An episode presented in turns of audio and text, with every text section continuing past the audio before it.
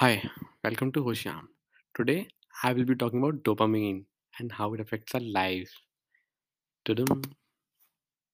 So, I will begin with the studies of two neuroscientists named James Olds and Peter Milner.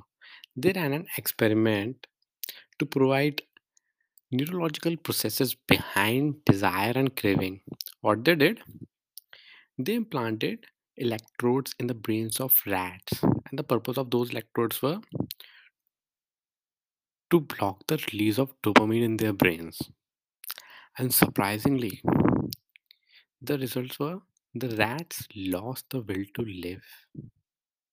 They wouldn't drink, they wouldn't eat, they wouldn't have sex, and in the end, within few days, the rats died out of thirst. We humans are similar to animals. That's how dopamine affects us too. Now, coming to behavior. Every behavior that is highly habit forming is dopamine associated. whether it is drinking, drugs, or social media. Yes, social media is habit forming and it spikes dopamine in our brain. It's associated with high level of dopamine. Even our regular activities like bathing, eating, drinking water, they all are dopamine associated. When we eat, the dopamine rises.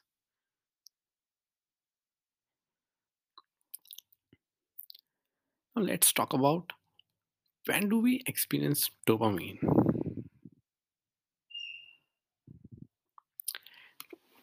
Is it the anticipation of an event or like when the event actually comes? I'm going to talk about with an example.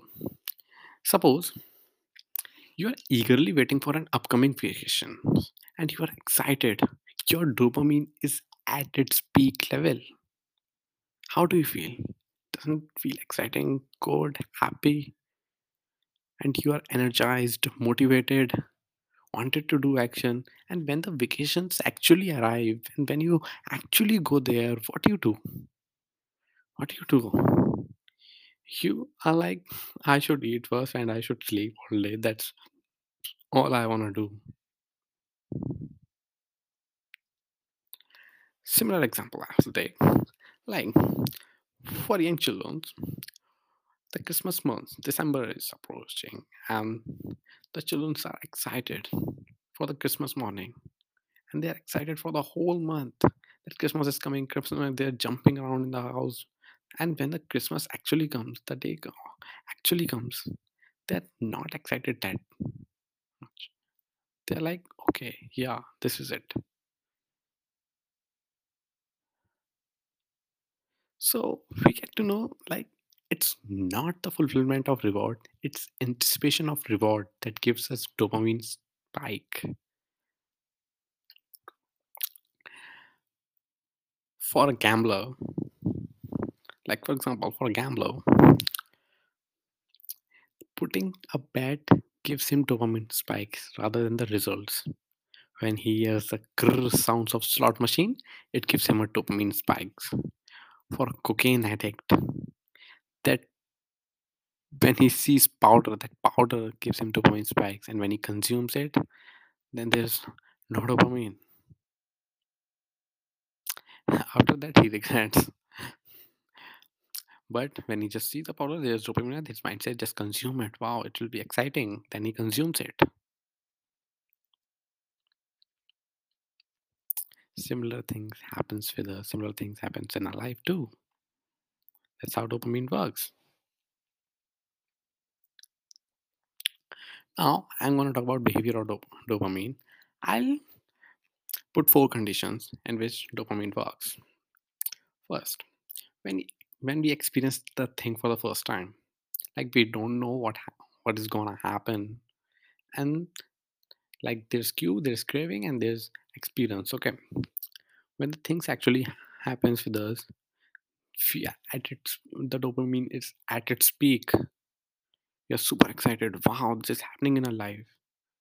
We didn't knew like an any ex- unexpected moment happened in our life, and that's very good. And uh, that is thrilling in our life, then that our dopamine is is at its peak. And when we've experienced it once, that we know this thing is amazing. We know when we have went to hill station and we found that the experience was very amazing. It was very cherishing. We enjoyed there. So next time you're gonna go there, you'll be like, okay, okay. When you like when you are next time you're gonna there, you will anticipate your dopamine will be at its peak when you're gonna go to that trip. And when you will actually arrive there, then your dopamine will drop. This is the second situation. When you have already experienced that thing, and when you for the second, third, fourth time, then your dopamine drops. Third situation.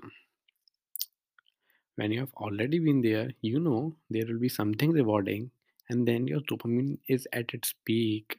And when you don't, uh, and then that thing doesn't happen that thing doesn't happen, your dopamine go in negative.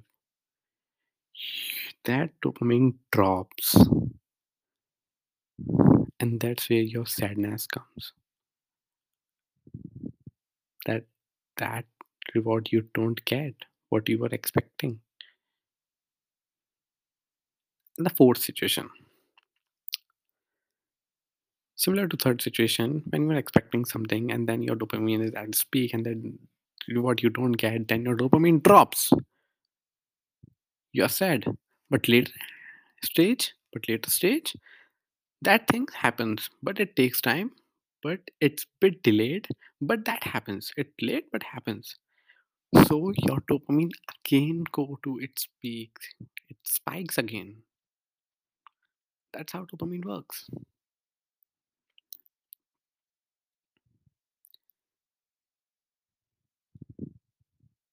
so that was all, all about the behavior of dopamine in our brains and that was hashim chirag signing off